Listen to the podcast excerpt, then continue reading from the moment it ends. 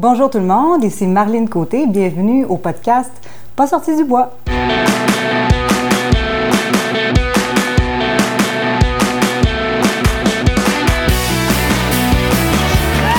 messieurs, votre gagnant du 110 Si tu commences à te sentir bien en courant un ultramarathon, fais-toi-en pas, ça va passer. grand champion du 125 km. Ouais, ben, on n'est pas sorti du bois, hein? Bonjour tout le monde, bienvenue à ce deuxième épisode de Pas sorti du bois. Je suis en compagnie de Marlène Côté, directrice générale de l'Ultra Trail Aricana. Donc, euh, ben, rentrons dans le vif du sujet en fait. Euh, Commençons directement comme ça. Non, mais je voulais qu'on parle. euh, Qu'est-ce qui t'a mené, euh, autant dans le parcours personnel que professionnel, à prendre la direction générale de, de l'Ultra Trail Aricana, qui est un événement euh, qui est dans quelques semaines. En fait, au moment où euh, cet épisode-là va sortir, on va être à quelques jours Ouais. du départ.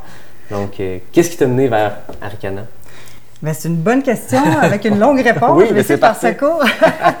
mais euh, je te dirais qu'à la base, euh, c'est un peu euh, une surprise, dans le fond, qui est arrivée dans ma vie. Euh, je n'ai jamais planifié, disons, me rendre là dans ma carrière. Euh, moi, à la base, euh, je m'orientais vers du journalisme, euh, politique. C'était vraiment mes champs d'intérêt. C'est là-dedans que j'ai étudié aussi. Mais dans les 10, 12 dernières années, la, la course en- la course à pied et la course en sentier a pris graduellement beaucoup de place dans ma vie. Puis, au, au fur et à mesure que les années ont passé, disons que la passion a rattrapé la profession. Puis, euh, pour faire une histoire courte, euh, à un moment donné, euh, c'est ça, là, il y a des opportunités qui se sont présentées jusqu'à jusqu'à avoir l'opportunité de devenir directrice générale d'Aricana. Mais c'était pas prévu. Puis, ça a été une belle surprise, dans le fond. Puis, j'apprécie beaucoup ce travail-là aujourd'hui, ouais. Ah ben c'est le fun. Est-ce que tu étais là au début, en 2011, quand ils ont lancé Aricana, ou t'es arrivé un petit peu après? Je suis arrivée en 2017, moi, donc ça fait trois ans seulement que je suis directrice d'Aricana, mais ça fait longtemps qu'on connaît l'équipe euh, l'équipe en place. Euh, pour faire une histoire courte, dans le fond, euh, quand j'ai commencé à courir en 2008-2009, euh, donc, euh, je faisais beaucoup de courses à, à pied, sur, à- sur route et en sentier. Puis en 2010, moi puis des amis, on a eu l'idée de lancer le demi-marathon de l'île aux Coudes. Je sais pas si tu connais. Oui, oui. Ouais. Donc, euh, on était là sur l'île, puis là, on s'est dit, mais coudonc, comment ça, il n'y a pas de course ici, c'est tellement beau. Puis là, la course à pied, de manière générale, avait comme un Ouais. gros boom, là, à cette époque-là, 2010-2011. Donc là, on s'est dit, ah, il faudrait faire une course ici, c'est bien trop malade. Et donc, euh, il n'en fallait pas plus pour qu'on se lance dans l'aventure, même si on n'avait absolument aucune expérience en organisation d'événements, puis qu'on partait de très loin. C'était juste une idée lancée dans les airs, puis finalement qui a fait son bout de chemin. Puis à cette époque-là, dans le fond, c'est à la même époque où est-ce que Sébastien Côté, le fondateur d'Aricana, euh, s'est installé aussi dans la région pour organiser l'Ultra Trail Aricana. Donc, on était en contact Pour euh, se partager des, des trucs, astuces. Donc, on a appris à se connaître dès cette époque-là, mais euh, de loin, je te dirais. Puis, euh, au fil des années, moi, la course en sentier a gagné de plus en plus de place dans ma vie. J'ai commencé à m'impliquer en course en sentier, en organisant des événements, des activités aussi, mais toujours de façon bénévole. Pour moi, à l'époque, c'était super important que ça soit pas mon travail, en fait. Puis, il y avait des gens qui me disaient, mais pourquoi t'en fais pas ta job? Il me semble que tu aimerais ça, tu serais bonne. Puis, je leur disais que je voulais pas, en fait, que ça devienne mon, travail. J'avais trop peur que le travail étouffe la passion. Ouais. J'avais peur que j'aille moins de fun dans ma passion si ça devenait quelque chose de trop sérieux puis Mhm. officiel. Donc, je refusais à cette époque-là d'en faire mon travail. Mais c'était un, un engagement bénévole qui était quand même assez grand. là. Puis en 2014, j'ai été ambassadrice de l'Ultra Trail Aricana comme coureuse euh, sur le 80 km. Donc, c'était la première édition du 80. Puis, euh, donc, euh, donc j'avais quand même pas mal de liens déjà avant de devenir directrice. là. Mm. Ah ben c'est le fun. Fait Ben que le parcours remonte. T'avais fait quoi avant euh, quand tu disais que tu étais impliqué dans d'autres organisations? Est-ce que j'avais vu Trail de la Nuit Polaire, je pense Oui, que tu étais exact. impliqué. Ouais, exact. C'est cool. Donc, on a organisé le trail de la nuit polaire. On l'a créé. Au départ, c'était juste à côté de chez nous, à Saint-Jean-Chrysostome. OK, ça a commencé à Rive-Sud? Oui, Ah, je savais pas. Au coin de la rue chez nous, Ah au centre ouais? à la balade, les deux premières années. OK. Finalement, ça a grossi quand même assez rapidement. Ah oui. Puis là, on a déménagé ça à Duchesnay. Puis après un an ou deux, là, on l'a laissé à une organisation tiers parce que c'était rendu trop gros. Mais en fait, on le on coordonnait déjà avec eux euh, l'organisation de l'é- l'événement, donc avec euh, Horizon 5, en fait, Oui. là, qui travaille d'ailleurs avec nous avec l'Ultra Trail Aricana. OK. Donc, euh, c'est une petite communauté de CCR, là, Ouais, la course. communauté de trail au Québec est toute petite. Je pense qu'à Ouais. l'échelle même mondiale, c'est un sport qui est, qui est un peu niche, puis il y a cet, es- Mm. il y a cet esprit de communauté-là qui demeure même à, à l'échelle internationale, mais encore Mm. plus euh, Ouais. au Québec. Tu sais, quand je voyais que Jean Fortier, qui est le fondateur de Transvalley, du QMT, est aussi directeur de course d'Aricana, puis tu sais, c'est- un petit Tout milieu, puis tout le monde se connaît, puis c'est, je pense que C'est ce qui en fait la, la beauté du sport. là. Exactement. Tout le monde se connaît, puis euh, tout le monde. Mais c'est ce que je trouvais intéressant en fait de te recevoir, même dès le début de ce podcast-là, c'est que euh, dans les podcasts ou dans le- la, couverture du trail au Québec, c'est beaucoup les coureurs, puis c'est normal, c'est c'est eux qui font connaître le sport. Mais euh, c'est intéressant de savoir les coulisses d'organiser un événement, euh, puis ça me faisait rire, quand je voyais des, des gens se plaindre, Ah, on n'a pas de course cette année, c'est plate. Comme coureur individuel, je comprends, moi-même, j'avais des, des- des courses au calendrier, puis c'est plate quand c'est reporté. Mais ça n'a pas d'impact. Au final, ce qu'on aime, c'est courir dans le bois. Fait qu'on peut le faire avec un dossard ou pas. Mais pour une organisation, pour une directrice générale avec ton équipe, ben c'est un tout autre défi. Puis c'est ça que je voulais voir aussi avec toi. Tu sais, une année comme cette année, qu'est-ce qui est différent? Puis comment vous avez vécu ce- cette pandémie-là? J'ai pas envie qu'on on parle juste de COVID tout le temps, mais ça reste que c'est une année qui va être particulière. J'en parlais avec, avec Guillaume lors du premier épisode. On va vivre quelque chose d'assez unique, un ultra-trail à Ricana en temps de pandémie avec les masques et tout. Puis, euh, en fait, j'aimerais savoir comment tu as vécu ça de- du moment que l'éclosion en, en- en mars au Québec jusqu'à on va le tenir, on est à quelques jours de, de le faire. Ah, bonne question. Je te dirais qu'on est passé, comme tout le monde, je pense, par euh, toutes sortes de hauts et de bas. Là. Euh, comme tout le monde, je pense que ça a été un défi euh, professionnel qui est quand même assez grand. Moi, pour moi, ça a été, hum, je pense, mon plus grand défi professionnel jusqu'à maintenant. Puis il n'est pas fini. Non, c'est ça. Donc, je ne vendrai pas la peau de l'ours avant de l'avoir tué, puisque l'événement n'a pas eu encore lieu. Euh, Même si en ce moment, on a confiance que ça se passe bien. là. Ah oui. Euh, mais je dirais que euh, on a eu la chance d'avoir beaucoup de temps devant nous. Mhm. comparativement à d'autres organisations qui ont été euh, surprises très tardivement par les, les- les- les événements. Donc, nous, on a eu le temps de- de réfléchir, de prendre du recul, de consulter, euh, euh, de, puis de prendre des décisions éclairées et mesurées. là. Puis, euh, je te dirais qu'on a été vraiment chanceux à cet égard-là. Puis, on a aussi la chance d'avoir eu euh, euh, la collaboration d'une super belle équipe. là. Et là, quand je parle d'équipe, c'est euh, à la fois le conseil d'administration, euh, des gens qu'on engage, Mhm. Des super bénévoles qui s'impliquent avec nous. Donc, on a comme une, une bonne équipe autour de nous. Là, qui, puis c'est ensemble, qui, en, en se consultant en se parlant régulièrement pendant toute cette période-là, euh, qui avons pu euh, prendre la mesure de ce qui se passe puis essayer de prendre les meilleures décisions. Donc, euh, mais ça n'a pas été des décisions faciles. Je te dirais pas. que ça a changé pas mal, en tout cas. On n'était pas. pas loin. d'av- Je te dirais, là, oh, je t'avouerais même qu'on était vraiment, vraiment sur le bord d'annuler. Là. Ah ouais? Ouais. Donc, au début, nous autres, dans le fond, on s'était donné la date butoir de trois mois, qui était pour nous assez charnière pour l'organisation de l'événement. Mm. Donc, on parle de juin. Mm, début, juin. ouais. Puis, euh, début juin, là, si on s'en souvient, là, euh, on commençait à déconfiner. Il y avait encore beaucoup de peur dans l'air. Ben oui. Euh, ah oui, vraiment. Puis, euh, il n'y avait vraiment rien de sûr. Là. Les risques étaient quand même assez, assez grands encore. Donc, nous, on avait une grosse décision à prendre à ce moment-là. Puis, euh, avant d'annoncer une décision, en fait, il faut euh, la prendre au moins une semaine avant. tu sais. Mais tout, Oui. tout va tellement vite dans- en ce moment. Tout peut changer de- quasiment d'une journée à l'autre. Donc, il faut, vraiment se préparer puis être à l'affût de ce qui se passe. Là. Donc, euh, à début juin, là, j'avais enregistré ma vidéo d'annulation. Ah ouais, ok, c'était à ce point-là. là. Notre communiqué de presse était prêt, tous nos outils étaient prêts. Ah oui. On était vraiment prêts à annuler parce que à ce moment-là, il y a trois mois, euh, les enjeux éthiques nous apparaissaient vraiment trop grands. Ouais. Ça me paraissait inconcevable d'organiser un événement en contexte de COVID où on allait rassembler plein de gens ensemble puis mettre à risque la vie et la santé de gens et d'individus. Mhm. c'est- C'était le, le- comme le point crucial avec lequel j'arrivais pas, moi, à me réconcilier. De devoir défendre ça, parce qu'en tant que directeur Ouais. général, tu es la porte-parole, donc les décisions, même si sont prises en groupe, c'est toi qui, qui en es la porte-parole. Fait que il y a ce risque-là, autant personnel que comme organisation, je suppose. hein. Oui, donc c'était pour moi là, cet enjeu-là éthique était vraiment grand là, puis on avait encore de la difficulté à mesurer euh, le COVID, le virus lui-même, euh, dans quelle mesure il était euh, euh, né- négatif, là, comment Mhm. je pourrais dire ça.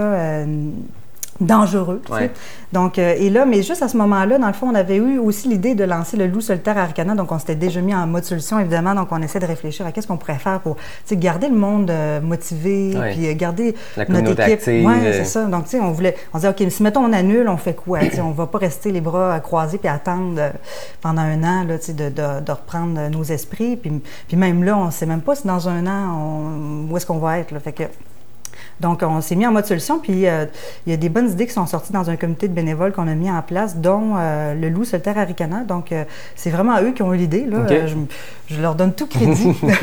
Donc, moi, j'ai simplement pris la balle au bon, puis je me suis dit, crème, il y a quelque chose à faire avec cette idée-là, puis on l'a propulsé, puis je te dirais qu'on est vraiment content de ce que ça a donné pendant l'été.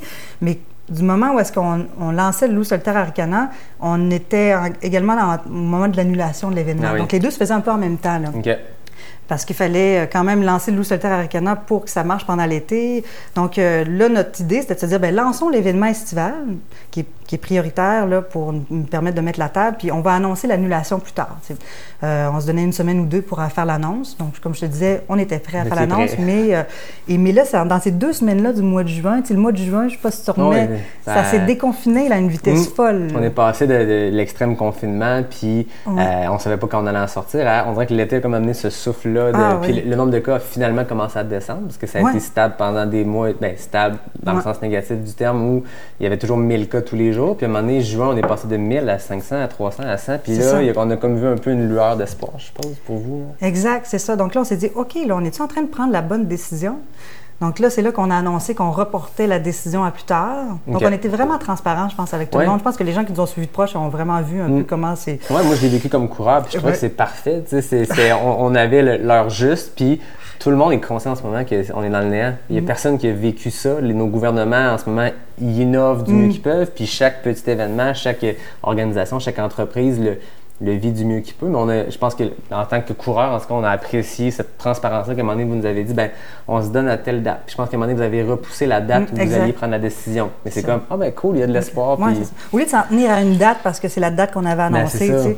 Donc là, on s'est dit, bon, donnons-nous un petit peu plus de temps pour voir comment ça va évoluer tout ça, reconsulter, rediscuter, réévaluer, ressoupeser les pour et les contre. Non, non, mais tu sais, c'est ça pareil, là, tu sais, refaire nos scénarios financiers, étirer l'élastique le plus longtemps possible, puis se dire, OK, on, on va être capable, dans ce délai-là, après ça, du moment où est-ce qu'on ouvre la machine, on va être capable de livrer la marchandise? Ben, c'est ça, c'était l'autre enjeu aussi. Puis bon, c'est là qu'à un moment donné, on s'est dit, bon, mais si on coupe les courtes distances, là, on minimise beaucoup les risques, on diminue le nombre de personnes, on s'ouvre des portes. sais.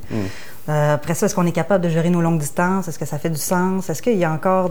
Est-ce qu'on est capable de gérer ce risque-là? Et c'est là qu'on s'est rendu compte qu'il y avait, il y avait de l'espoir. là. Puis, euh, puis après ça, on va- au fur et à mesure, là, c'est là qu'on a engagé une firme aussi pour nous aider au niveau de- du soutien sanitaire, euh, que là, on s'est mis à vraiment comprendre qu'on allait, on serait capable de le faire, là, tu sais. Puis que euh, les enjeux éthiques dont je parlais tout à l'heure, qui pour moi étaient comme irréconciliables au départ, ben si on arrivait à bien les gérer, euh, ben à ce moment-là, les autres enjeux aussi qui sont super importants dans le fond, là, Ah oui. euh, les enjeux euh, sociaux, économiques, qui sont vraiment importants puis qui pèsent lourd dans la balance, ben, eux autres aussi commençaient à prendre de plus en plus de poids. Là, sais. Fait que euh, c'est un peu comme ça qu'on a, qu'on a géré la, la chose, mais je te dirais que cet enjeu-là, évidemment, COVID, sanitaire, reste vraiment important et préoccupant en ce moment. Puis on, on- ça nous tient vraiment à cœur d'être sérieux dans la démarche parce qu'on veut surtout pas qu'il arrive quelque chose à Ricana. Ben, c'est ça. Puis nous autres, on le voit pas juste comme un enjeu pour notre organisation, c'est un enjeu pour toute la discipline de la course en sentier. Ben oui. Puis moi, je suis une passionnée de la course en sentier. Ça fait 10 ans que je m'implique là-dedans. Pour moi, c'est une discipline qui me tient vraiment à cœur. Fait que je veux surtout pas nuire à la réputation des coureurs puis des courses. Mm. Au contraire. Donc, euh, c'est quand même gros, là, tu sais. Fait que, fait que ça, pour moi, c'est super important. Puis je fais vraiment confiance. Si on est décidé d'aller de l'avant, c'est parce qu'on fait vraiment confiance aux coureurs aussi. Ouais. On sait qu'on on la connaît, notre communauté. Exact. On les connaît, nos coureurs. Je les vois aller. C'est une- quand même une gang tissée serrée. Fait que j'ai confiance que les gens soient sérieux, respectueux, puis qu'ils comprennent la- les enjeux avec lesquels on doit euh, euh, travailler cette année. Là. Exact. Je pense qu'on Mm. le sait que c'est la première année, puis c'est probablement la seule année où Arcana va ouvrir la saison. D'habitude, Arcana, ça arrive en fin. Ouais. de saison, mais je pense que les coureurs, la plupart, Arcana n'est jamais leur première course de la saison. Donc Mm. là, tout le monde qui arrive là a eu des annulations. Tout le Mm-hmm. monde connaît la chance qu'on a de, Hey, on peut enfin faire une course. Fait que j'ai de la misère à, con- à concevoir que quelqu'un va arriver puis ah ben, le masque pas non non au contraire Non, là, non, on le sait que les règles sont strictes on a écouté le webinaire on le sait puis puis c'est correct, mais je veux pas qu'on retombe dans le, dans, dans- dans le contenu du webinaire parce que vous l'avez fait puis c'est accès aux coureurs, mais peux-tu nous donner un petit euh, overview de c'est quoi les, changements qu'il y a, tu sais, les, les, les départs par bague, les masques et tout ça? C'est, euh, Ouais. Ben, euh, un des principaux points, dans le fond, ben, les un des principaux points, ça a été d'essayer de calculer c'est quoi le minimum de personnes euh, qu'on peut accepter euh, dans le cadre de la course pour au moins rentabiliser tout ça, là, Ouais. puis que ça soit fonctionnel. là. Donc ça, ça a été la première, euh, le Parce premier qu'on sait que calcul. dans les événements comme ça, c'est surtout les courtes distances qui sont, j'aime pas le terme, mais payants parce que c'est il y a beaucoup plus de participants aux courtes distances. On peut pas miser sur euh, qu'il y ait 500 personnes qui vont s'inscrire aux, aux 100 km et plus. Puis je suppose que comme toute discipline, c'est jamais au marathon qu'il y a le plus de participants, c'est le 5 et le 10 km Mm. dans un événement de route. Fait que je suppose qu'en trail, il y a aussi ça de le risque de dire ben si on enlève les courtes distances, il y a un, il y a un impact financier nécessairement. Ben, là, ce qui a peut-être aidé, c'est que dans les deux dernières années, il y a eu un gros engouement pour les longues distances. Ah oui. Donc là, les- les- les- la, la- la- la masse de coureurs sur les longues distances est quand même intéressante. Puis il y a beaucoup d'engouement pour ces distances-là. Donc, euh, donc euh, on a été capable de, de, mesurer un petit peu, ça serait quoi le nombre de coureurs qu'on est prêt à accepter, qu'on pourrait accepter pour Mhm. être capable de gérer, le, le- puis que ça soit, bon, rentable. Puis après ça, ben là, dans les mesures, ben, c'est toutes des choses qu'on fait déjà régulièrement ailleurs, tu sais, mais qui Ah Oui. sont adaptées au contexte de la course. Donc, il n'y a rien vraiment nouveau, tu sais. Mm. Puis comme je l'expliquais à des, euh, à des coureurs récemment, en fait, on est vraiment content parce qu'on n'a presque pas coupé dans aucun service. Ouais. Il va, il va avoir euh, presque tout ce qu'on offrait déjà, mais ça va être dans la forme un peu que ça va changer. Puis ce qui va surtout changer, c'est le comportement attendu des coureurs, des bénévoles puis de l'équipe. Donc, euh, on va encore offrir un service, de- un repas d'après-course, euh, du chrono, euh, euh, des parcours bien balisés, des ravitaux complets avec plein de nourriture. Ah oui. donc, au niveau des services, on, on- on est, on est au rendez-vous puis on, on est là. Est-ce que, au début, je n'étais pas sûre. Au début, je me disais, ben, est-ce qu'on va faire une course puis finalement, tu sais, il n'y aura pas de service, ça ne sera pas intéressant. Mais non, je pense que finalement, on va avoir Tout quand même. est, ouais, tout y est. Mais oui, il va falloir se laver les mains souvent, Mm. il va falloir mettre son masque souvent, il va falloir euh, garder une distance. Puis surtout, je te dirais, là, le petit point, moi, qui m'inquiète encore un peu, puis que sur lequel je martèle, un- puis je vais continuer à marteler, vous allez m'entendre dans les deux prochaines semaines dans mes communications, mais on veut essayer de limiter le plus possible le nombre de personnes sur les sites. Ouais. Donc, on voulait permettre aux gens d'a- d'avoir leur équipe de soutien puis leurs personnes pour aller les accompagner à l'arrivée.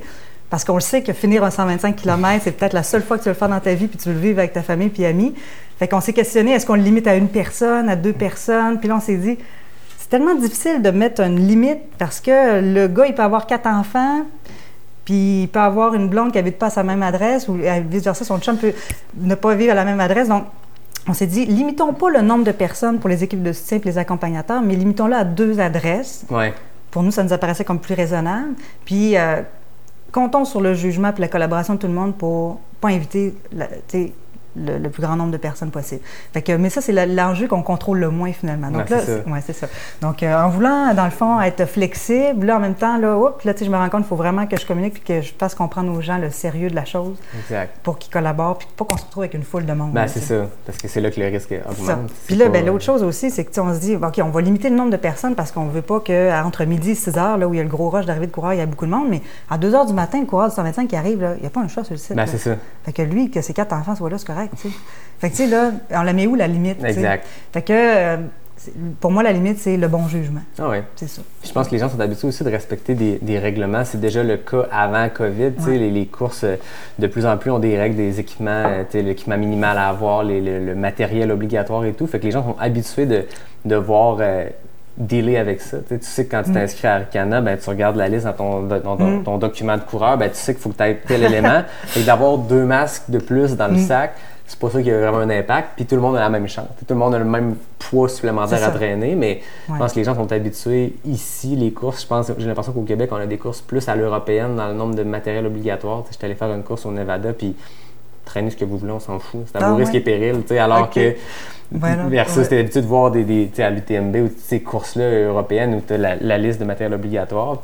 Mais je suppose que là, les gens sont déjà habitués. Tu sais, les gens qui ont fait Arcana dans les dernières années savent qu'il y a une liste de, de stock Ouais. à traîner. Mais ça, c'est récent, hein, cette habitude-là. je c'est ça. dirais, Mais ouais. c'est une, bonne chose, je pense. Puis, Ben, je pense que oui, mais euh, puis je te dirais que moi, comme ayant été coureuse avant d'être organisatrice de course, là, puis d'organisatrice de courses de longue distance, euh, moi-même, ça m'a pris du temps avant de comprendre l'importance du matériel obligatoire. Puis, euh, puis euh, les gens sous-estiment à quel point dans Charlevoix, là, il peut faire froid. Ah, ben. L'année passée, au Mont Grand Fond, à l'arrivée, euh, moi j'attendais, je faisais le 65 km, j'attendais Mm. mes amis sur le 125, puis il s'est mis à neiger, grêler. On est le 10 septembre, Oui. puis Puis tu sais, là, on parle de l'arrivée au Grand Fond, mais il y a des portions euh, tellement repoussées. Exact. Puis il y a des risques de se perdre, puis des risques de se blesser, puis c'est long sortir les gens du bois. euh, ouais. Tu sais, mettre- C'est quelqu'un qui se blesse sur le parcours, ça peut être long d'un, le, le, le- le- aller le chercher, le ramener, donc il peut être longtemps à attendre au froid. Donc Ah ouais. euh, ce matériel-là obligatoire. La couverture euh, de survie, elle peut se servir pour. Vraiment, euh, ouais, ouais, vraiment. Si on Puis- compare avec Mm. d'autres courses, le Québec Mega Trail est une super organisation, mais le sentier sur le 80 et 110, ben, il longe des sentiers qui sont peut-être plus accessibles Mm. d'aller sau- sauver quelqu'un en plein milieu, alors que là, des fois, il y a 20 km entre deux ravitaux, puis on le sait, c'est pour ceux qui l'ont fait, t'es dans le- le- la forêt très profonde, puis euh, c'est pas accessible en quatre roues, fait qu'imagine aller sauver un coureur qui est pris là, fait que Non, non, ce matériel-là obligatoire est bien nécessaire. compris. Ouais. Puis, euh, tu sais, euh, je dirais même, euh, c'est vraiment, il faut faire confiance aux organisateurs euh, qui décident du matériel obligatoire parce qu'ils connaissent leur parcours, Ben ils oui. connaissent leur course, et ils en ont, ils ont vécu des situations qui font en sorte qu'aujourd'hui, ils ont pris cette décision-là d'avoir tel ou tel matériel obligatoire ou tel règlement. Donc, euh, il y a toujours une bonne raison, souvent, là, pas, Ah tout- oui. ben, pas toujours, évidemment, là, mais euh, la plupart du temps, là, c'est, il y a vraiment une bonne réflexion qui est derrière des règlements, puis euh, il faut essayer de, de faire confiance à l'organisation qui est derrière. Ouais, c'est ça. Exact. Puis tout le monde a la même chance. sais, C'est, de ne pas être égal avec tout le monde, de, de, de décider, ben moi, je ne vais pas suivre le matériel obligatoire, je vais traîner moins de choses. Mais non, c'est, tout le monde a la même chance. Fait que que, ça soit équitable. c'est un entraînement aussi. Chaque coureur euh, va, doit s'entraîner avec son matériel obligatoire pour savoir, OK, ben là, je suis obligé de traîner autant de litres d'eau, puis telle, Ouais. une couverte, puis tel, ben, je vais me pratiquer avec ça. Mais au Ouais. final, chaque coureur sur place a le même matériel. Fait que- Exact. Donc, un enjeu d'équité aussi. ben, exactement. Effectivement, oui. Mm. Puis euh, j'ai participé à une course à, à l'Ultra Trail Cape Town à l'automne dernier euh, en Afrique du Oui. Sud. Vraiment une super belle course. Puis là, c'est une course euh, dans le sud, là, Oui. tu sais, les conditions météo géniales. là. Puis dans le matériel obligatoire, il y avait une veste avec capuche aussi. Puis je me suis dit, ben voyons, tu sais, moi-même, je me suis dit, ben voyons, pourquoi ils demandent On ça? mais Sud. Ils me le demandent, je vais le faire, je vais leur faire Ah oui. confiance. sais. Puis comme de fait, écoute, on monte en haut d'un gros buton, d'une bonne montagne, puis euh, il y a un microclimat, là. Mais il faut vraiment le savoir, tu sais, il faut vraiment vivre là pour le savoir. Ah ouais.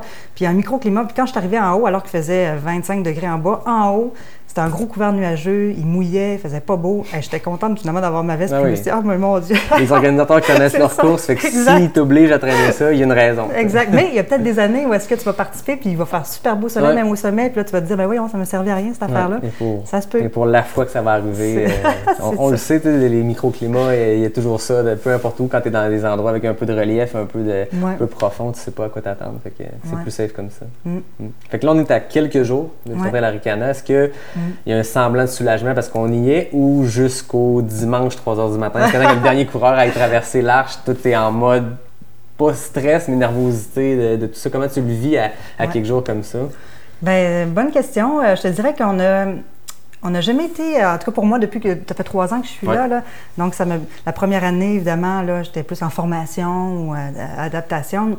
Donc, euh, après trois ans, euh, notre équipe, je te dirais qu'elle est quand même vraiment bien rodée. On a une bonne équipe. Là. Puis, euh, à deux semaines de l'événement, on n'a jamais été aussi bien préparé.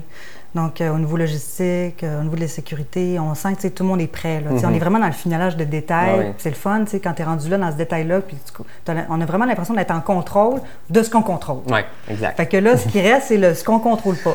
Puis l'événementiel, ça a cette frustration-là que c'est un one-shot deal. Ah oui. Il y a une Puis- part d'inconnu que C'est ça.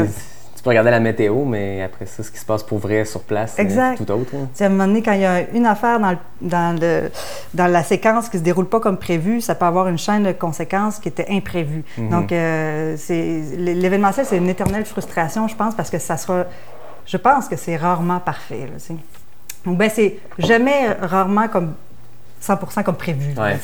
Donc, euh, donc faut, euh, donc, faut essayer de se préparer à tout et à toute éventualité.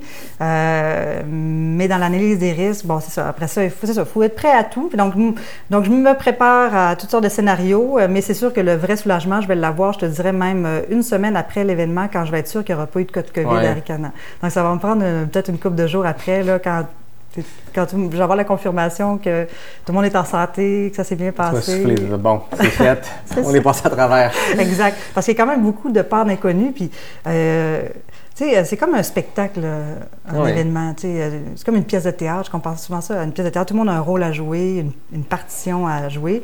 Euh, puis euh, tout le monde doit être le mieux préparé possible pour que ça fonctionne bien, sauf que euh, les spectateurs sont nos coureurs puis ils font partie de l'équation. Ouais. Puis ça peut amener plein d'éléments aussi de, imprévisibles. Fait que il y a plein de choses qu'on ne contrôle pas dans l'événement. Les gens vont dormir dans des chalets Ouais. avec leur famille, amis. euh, ils vont, vont se déplacer. euh, on ne sera pas là dans le fond du bois pour contrôler. Puis moi, j'ai- honnêtement, j'ai pas envie de jouer à la police. Puis mes bénévoles non plus. Mais non, ça. On va, on va faire des rappels gentils, amicaux, des règles, des Mm. consignes, mais on n'a pas envie de commencer à, à jouer à la police. Là, puis vous assez à gérer, ne serait-ce que pour mener l'événement à terme. Puis, euh, il faut en plus pas contrôler chaque individu, mais Ouais. Fait que, il va y avoir des rappels gentils, sympathiques, parce que je pense que même si les gens sont habitués aux règles, on a tendance à les, à les oublier parce que c'est pas humain comme de porter un masque Non, c'est pas hum- Fait, Encore moins en naturellement, puis naturellement, on a envie de se Ben, toucher. surtout tu sais. en course de trail, j'ai l'impression qu'il y a une proximité, tu sais, le nombre d'histoires de tu te mets à courir avec quelqu'un par hasard, puis tu te suis ensemble ça. pendant 50 km, puis euh, il y a souvent cette portion-là qui est là, ça va être différent cette année, tu sais. euh, Ouais. c'est correct d'être au, au même pace de quelqu'un, puis de rester ensemble, mais il y a peut-être la proximité de moins que, que d'habitude, Ouais. on finit, puis on serre d'un bras, puis on Moi, est je pense que ce content. qui, ben, c'est ça. Je pense que ce qui va être le plus difficile pour les gens, c'est que vu qu'on est une petite communauté de se serrer, une famille, qui presque, là, tu sais, euh, c'est que là, on va se voir. Il y en a que ça va faire des mois qu'ils se sont pas vus, voire un an, voire plus. Puis là, ils vont être contents de se voir, puis ils vont avoir envie de se toucher, là, tu sais. Ah. Mais je vais, moi, je leur dirais, ben, faites-le, mais pas dans l'événement. tu Non, c'est ça. Parce que parce que il y a des enjeux qui sont plus grands qu'eux-mêmes. Mhm. Au rest- quand ils vont au restaurant, quand ils vont dans- chez leur famille, amis, c'est leur vie privée, mais là, là, il y a des enjeux qui sont euh, au-delà de leur cocon. là, donc, à ce moment-là, euh, c'est ça. Malheureusement, il va falloir qu'on limite ces interactions-là. Ce qui n'empêche pas de parler à quelqu'un à deux mètres de distance Non, avec, un mètre- avec, euh, avec un masque, mais mais c'est ça. Fait que on est là. Mais ça va bien aller. Je suis sûre qu'on va vivre. Honnêtement, là, je me sens. Je me sens vraiment en confiance. Ouais? Ben, Ah ouais. J'ai vraiment l'impression qu'on va avoir un super bel événement. Mm. Je sens la vibe, là, les coureurs sont Ben, tellement il y a une contents. fin, je pense, de la part de tous les coureurs coureuses Ouais. parce que ça va être la première course de l'année puis une des seules, tu sais. euh. Fait qu'il y a, il y a cette, espèce d'anticipation-là. Les gens vont arriver et vont avoir Ah, faim de courir. Puis autant les coureurs élites qui vont vouloir y aller en ligne que n'importe quel coureur que ça fait des mois qui se prépare puis qui pensait Ouais. faire telle, telle, telle course cette année. Puis là, les plans changent, mais on a Aricana qui est là. Puis euh, Ah oui, non, non, les gens, euh, tu vois, qui ont hâte, il y a une fébrilité les médias sociaux, Ah là, ça, ça, ça bouge, là, ça fourmille. là, on sent qu'on vit sais. quelque chose d'unique. Ça Mm. va probablement être la seule année que ça se passe comme ça. Puis bon, on l'espère en tout cas, mais il y a comme du nouveau partout. Puis il faut le voir comme plus Mm. d'une opportunité ou d'une excitation plutôt que de dire bah, c'est plate, faut que je cours avec un. Non, Mm. mais tout le monde a ça. Puis ça va être différent cette on va s'en rappeler dans 20 ans quand ça va être le, le 30e d'Ariane. On va dire hey, vous rappelez-vous 2020, on n'a pas dormi cette année-là. on a eu des nuits blanches à se dire qu'est-ce Ouais. qu'on va faire avec ça. Puis, euh, Ah, ouais, ouais. Des fois, là, je me suis demandé cet été, là, des fois, j'ai eu des gros moments de doute, là, quand ah même. Là, tu sais. j'en doute pas. Oui, quand tu écoutes les nouvelles des fois, puis tu suis ça de proche, puis tu regardes ce qui se passe en Europe et ailleurs dans le monde, tu te dis, on a-tu pris la bonne décision? Puis, euh, puis des fois, je me suis dit, ah, pourquoi j'ai pas tiré à la plug, puis j'ai pas profité de mon été? Alors qu'il faisait tellement beau, tout le monde en profitait. Ben oui. Moi, je me suis mis bien gros dans le jus, mais c'est pas juste je, là, je parle au jeu, mais c'est toute l'équipe. Ah oui. là.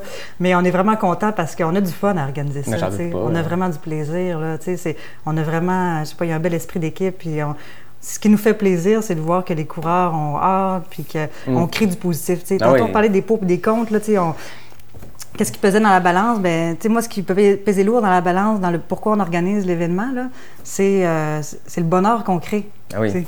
On crée du bonheur, pareil, là, c'est ça. Ah, ça. Puis pas juste à l'événement, là, c'est avant, puis après, puis, Mm.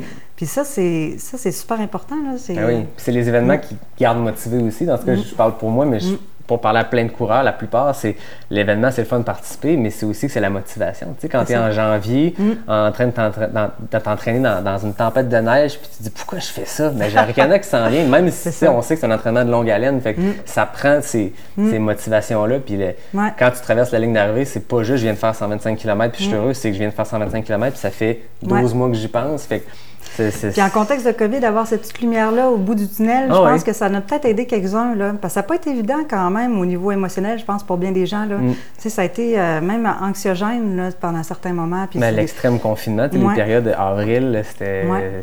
c'était- tough. hein. Fait que, tu sais, de, de- pour, tu sais, pour tu sais, se donner un peu d'espoir, euh, permettre aux gens de rester motivés, euh, puis on sait que la forme physique, c'est important pour la santé mentale, la Mhm. santé physique. Je pense que si tout devait...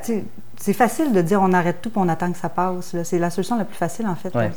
Ce qui est plus difficile, c'est d'essayer de s'adapter, de trouver des solutions, à trouver des aménagements, prendre des risques.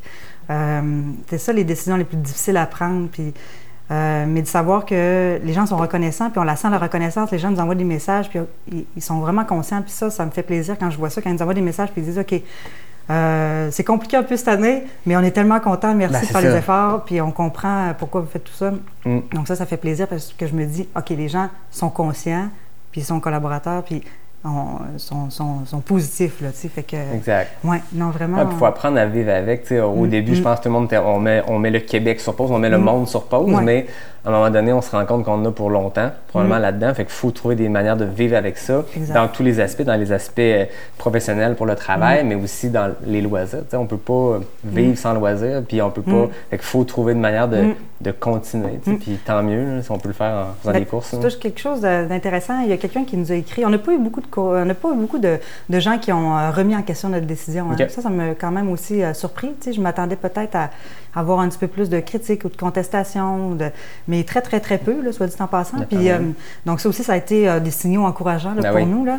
Puis même la santé publique a été euh, quand même constructive, positive, collaboratrice avec nous. Donc, ça, ça a été encourageant. Mais on a reçu un courriel à un moment donné, quelqu'un qui s'est dit, mais pourquoi vous vous acharnez, le mot acharné, Mhm. là, pourquoi vous vous acharnez à organiser un événement en contexte de pandémie?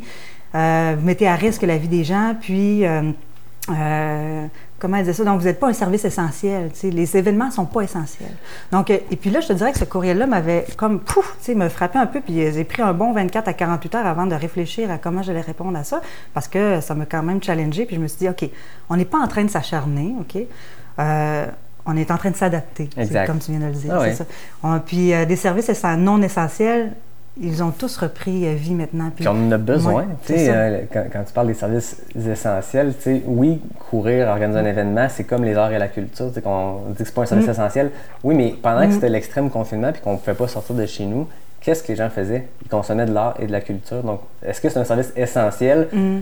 Non, mais oui, finalement. Puis je pense que participer à des événements, puis bouger, puis faire du sport, puis il y a des gens pour qui ont besoin d'avoir un événement où c'est la carotte qui fait qu'ils vont, ils vont aller courir en, en temps de pandémie en faisant attention, mais c'est pas des services essentiels d'un point de vue euh, sur papier pour le gouvernement, puis c'est correct, mais il y a une nécessité pour le- le- la santé mentale collective. Ben on a besoin d'art, de culture et on a besoin Mm. d'événements sportifs. Ouais, je euh, pense. Fait que, ouais, tu le résumes bien. Puis, euh, c'est pas puis moi, ce que j'ai trouvé intéressant aussi pendant le, tous ces- ces derniers mois-là, c'est que euh, j'ai trouvé ça beau de voir que les gens ont réussi aussi à se motiver autrement. Ouais. Av- je pense, dans les dernières années, les événements étaient beaucoup la première source de motivation de bien Mm. des gens. Mais là, il y en a beaucoup qui se sont lancés des défis, euh, créé d'autres initiatives, euh, puis ils ont trouvé d'autres façons de se motiver. Puis ça, je trouve ça sain. tu sais. Mm. On a ça- ouais, vraiment, vraiment intéressant. Là. Ça va avoir recréé comme une nouvelle façon de. Une nouvelle communauté. Tu sais, même nous, avec le Club Aricana, avec le défi du loup solitaire, Ben ça a oui. vraiment bien fonctionné. Honnêtement, on est vraiment surpris parce que ça a été lancé, comme je te disais, en plus le chapeau de roue, mais plein d'autres initiatives qui ont vraiment bien Ouais, fonctionné. les gens ont un comité créatif Ouais. dans leur façon. Ça on a vu rester. des trucs pas possibles, puis à tous les niveaux, tu sais, autant Mathieu Blanchard qui est parti avec Mm. le 125 km autour de l'île de Montréal. Après ça, des défis de D+, euh, tu sais, euh, je pense que c'est David Bombardier qui avait parti le défi 4-4-48. Mm. Oui, c'est. Mm. Puis, tu sais, c'est des trucs qui sortent un peu de la boîte. Puis, comme tu dis avant, ben, les gens s'appuyaient sur les courses. On était rendu au Québec, on pouvait faire quasiment une course de trail chaque fin de semaine. Exact. Là, il n'y a plus rien, mais les gens devaient garder une motivation. Puis, les gens se sont mis à être super créatifs puis à sortir des Exact. défis. Puis, moi, j'ai vraiment trippé avec les courses virtuelles. Ça m'a gardé motivé en participant Mm. à des courses. Oui, c'est individuel, mais tu sais que tu participes à quelque chose de plus grand. Ouais. Puis, puis le Lone Wolf, c'était exactement ça. C'était cool. la Mm. possibilité de. Moi, je me serais jamais inscrit au 28 parce que tant qu'à faire une course à Ricana, je vais m'essayer sur les longues distances. Mais là, c'était cool de découvrir ce parcours-là puis de se challenger sur un défi différent. Mm. Puis là, ce qui est le fun, c'est que les gens, on peut comparer l'un avec l'autre parce que euh, les gens ont tous le même parcours. Ils le font juste pas au même moment puis dans les Ouais. mêmes C'est conditions. a un vrai classement. Oui, c'est ça, puis c'est intéressant. Puis je suis sûr Ouais. que vous, de votre côté, Ouais. est-ce que c'est quelque chose que vous pensez garder, même dans des années où il n'y aura plus de pandémie, cette possibilité-là de baliser une section? Puis, euh, Ben, je pense que oui, ouais. Je pense que justement, ça va nous avoir permis de, de tester quelque chose qui est durable à long terme, tu sais, puis qui répond à un besoin, euh, qui permet euh, à des gens de s'entraîner à d'autres moments de l'année. Puis, euh, donc oui, c'est quelque chose qu'on va garder, puis qu'on va même essayer de développer. Comme là, on s'en va au massif ben, c'est ça que j'ai lu, j'ai, ouais. lu là-dessus, puis j'ai fait Ah, je vais pas trop lire sur le sujet, puis je vais en parler, puis je vais apprendre en même temps que les, les auditeurs. C'est- là, vous- fait que là, cet été, vous aviez le 10, le 28 qui était balisé au Mont-Grand-Fond. Ouais. Et Là, cet automne, vous allez avoir un 10 km au massif, c'est ça? Oui, exact. Donc, ça a bien fonctionné cet été. ça a créé un engouement. On a vu qu'il y avait vraiment un intérêt, que ça motive les gens. Donc, euh, puis euh, nous, on a toujours eu dans, dans notre euh, planification du développement, de, de couvrir le territoire de Charlevoix, puis de faire connaître l'ensemble de la région de Charlevoix. Puis c'est quand même une assez grande région. Là. Mhm. Donc cet été, on s'est amusé aussi à faire beaucoup d'activités de découverte. Ouais. Donc oui, il y avait le 5, euh, le, le- le 5 qui était aussi balisé d'ailleurs, Oui, le vrai. 5, le 10 et le 28 qui étaient balisés au Mont-Grand-Fond, mais on a aussi fait plusieurs activités découvertes sur des nouveaux sentiers plus ou moins connus. Euh, puis, euh, puis ça a été vraiment le fun. Vraiment le fun. Même moi, j'ai découvert des nouveaux sentiers. J'ai vraiment trippé. Ah ouais. Puis la région de Charlevoix, je, je suis en train de tomber carrément en amour. Ben, j'étais déjà en amour, mais là, ça a fini plus. fait que là, vraiment, là, là, c'est, le fun parce que là, on voit plein de projets euh, qui, qui pop-up pour le, le futur. Là, fait que c'est vraiment, vraiment trippant. Fait que c'est encourageant pour, euh, pour l'avenir. Fait que oui, cet automne, un mois, c'est, euh, on va déménager l'arche carrément, là, du Mont-Grand-Fond. Donc, euh, tout de suite après Arcana, on déménage l'arche, puis on, on refait le même concept, le même principe. Et d'ailleurs, le 19 septembre, pour le, le début, on invite les, les grands finalistes de l'été, donc ceux qui ont fait les meilleurs temps, à venir le 19 septembre faire le grand lancement de la, du 10 km du massif de Charlevoix. Donc, euh, et là, ça va déterminer les grands gagnants du Loup solitaire Arcana Ah, de l'année cool. 2020. Donc, on a des super beaux trophées là, qui sont, euh, sont, sont déjà produits, qui sont super beaux. Donc, euh, on va s'amuser avec ça. Puis, on a d'autres activités qui s'en viennent. On a une fin de semaine d'aventure aussi, le 17-18 octobre. Ça va être un. C'est en train d'être défini, là. Donc, euh, à repréciser, mais grosso modo, l'idée, ça serait de faire un camping au sommet avec activité découverte avec Frédéric Dion, l'aventurier, OK. qui va euh, donner en même temps des formations sur la survie en forêt, euh, Cool, ça. euh, le- des notions de camping, euh, euh, après ça, conférence autour du feu avec Guimauve. euh, là, donc, une fin de semaine avec. Ah, c'est original. ouais, ouais, je pense qu'on va triper. euh, Ah, c'est ben, sûr qu'il c'est- fera pas chaud, mais on va avoir du fun pareil. Ah oui. Puis les, les parcours vont être super. là. donc, on va s'amuser. on- L'idée, c'est d'aller s'amuser, puis de trouver d'autres façons de, de vivre la course en sentier de d'autres façons qu'avec la compétition. Ouais, peut-être que vous vous rendez Mm. compte aussi que les gens ont besoin de motivation, mais de toutes sortes. Puis Mm. euh, votre gros événement qui se tient toujours début septembre peut être une façon, mais là, vous êtes Mm. en train de Ouais. placer plein de petits euh, satellites autour de votre, euh, Ouais. votre projet principal, qui est la, la- la- Mm. la fin de semaine de course. C'est pas tout le monde qui aime la compétition aussi. tu sais. Ben, c'est ça, tu sais. Même que je te dirais qu'il y en a qui nous ont dit Hey, Je suis contente de le Louis solitaire parce que j'ai toujours voulu faire le 28, mais j'ai toujours eu peur de le faire puis de me retrouver dans les derniers. Ouais. Puis d'avoir la pression, de, voir, de, de voir pousser, puis d'avoir l'impression qu'on là. Mhm. Donc, il y en a qui ont, qui ont eu comme l'opportunité de le faire, puis euh, sans pression, sans Ah, pression de cool. performance, Ouais, juste pour le plaisir. Ils pouvaient nous soumettre le temps ou non. tu sais. Ouais, des-. Puis, honnêtement, il y en a qui se sont inscrits. On a presque on a 200 inscrits. au- OK. ouais, donc, on est vraiment contents. Mais euh, je pense qu'il y en a au moins le double qui sont allés pour le fun, par eux-mêmes, pour le plaisir, puis c'est bien correct. Ben on oui. est super contents de ça aussi. Ça, ça l'a amené des gens dans Charlevoix, ça l'a fait découvrir nos parcours. Donc, euh, C'est drôle, quand je l'ai faite, euh, j'étais avec un de mes amis, puis à- dans le dernier, dans la section de ski de fond à la fin, euh, je dépasse un groupe de trois, puis fait que moi j'attends mon ami en, en terminant, puis ce groupe de trois-là arrive, puis il y, en a deux, les gars là, sont complètement démolis, puis celui, le seul qui marche encore droite vient me voir, puis on jase un peu, puis il me dit ah, moi j'ai fait, euh, je fais le 65 ou le 80 cette année, puis j'ai fait beaucoup de courses, mes deux chums n'avaient jamais couru de leur vie, ils les ont amenés faire le 28, puis ils ont eu du fun, puis les deux gars arrivent, ils disent vous êtes des malades de faire le 125, ils disent je viens de faire le 28, je suis démoli, et ça a comme permis à ces gars-là qui, le gars m'a dit c'est des coureurs de route, mais je les ai amenés dans la montée de mon grand fond, puis ils comprenaient pas autres commencer avec une montée de 500 mètres de, de dénivelé, mais ça a comme permis à des gens d'en craquer d'autres, puis ça, ouais, ouais. ça peut faire connaître notre sport à d'autres Ouais, gens, c'est trippant, là. Mm. Hey. Puis là, tu touches une autre affaire. Là. Moi, j'ai l'impression que tout ça, là, ça va avoir vraiment créé un engouement pour la course à pied, Oui. de manière générale, sur route, mais aussi en sentier, beaucoup, Mhm. beaucoup. Ah oui. là, les sports individuels, là, on va avoir euh, gagné Mhm. beaucoup en popularité, puis aller jouer dehors en nature aussi. Ah oui. Fait que euh, j'ai hâte de voir pour l'avenir, mais je pense que c'est quand même, ça va avoir été positif tout ça pour euh, la discipline. là. Je pense Ouais. qu'il va y avoir un gros engouement dans les prochaines années. On Il y a des gens qui se sont remis à la course, Ouais. qui avaient arrêté ou qui considéraient Ouais. le faire, mais qui manquaient de temps, puis ils ont fait, ben là, j'ai le temps. Fait que ça, les gens, peut-être qu'à un moment donné, se sentent encabanés, puis maintenant, Ouais. on travaille de la maison, on vit de la maison. Est-ce qu'on Ouais. peut sortir? Non, mais on peut sortir courir euh, Ouais. sans, sans rencontrer euh, des gens. Fait que c'est peut-être une occasion de. de C'est- Puis c'est ça qui est beau avec euh, la, la course en sentier, c'est c'est le sentiment de liberté, Mhm. d'autonomie puis d'indépendance. Moi, Ah c'est oui. toujours ça que j'ai aimé avec la course, cette espèce de sentiment-là de, de grande liberté. Puis on l'a vécu à son, on- à son maximum là, pendant la, la- la- la- la pandémie parce qu'on pouvait ne rien faire. Exact. Mais on pouvait aller courir, par exemple, dans un- avec euh, des restrictions, c'est sûr. À un moment donné, on, à un moment donné, on était limité à notre quartier. Oui, là. exact. Ça- pendant quelques semaines.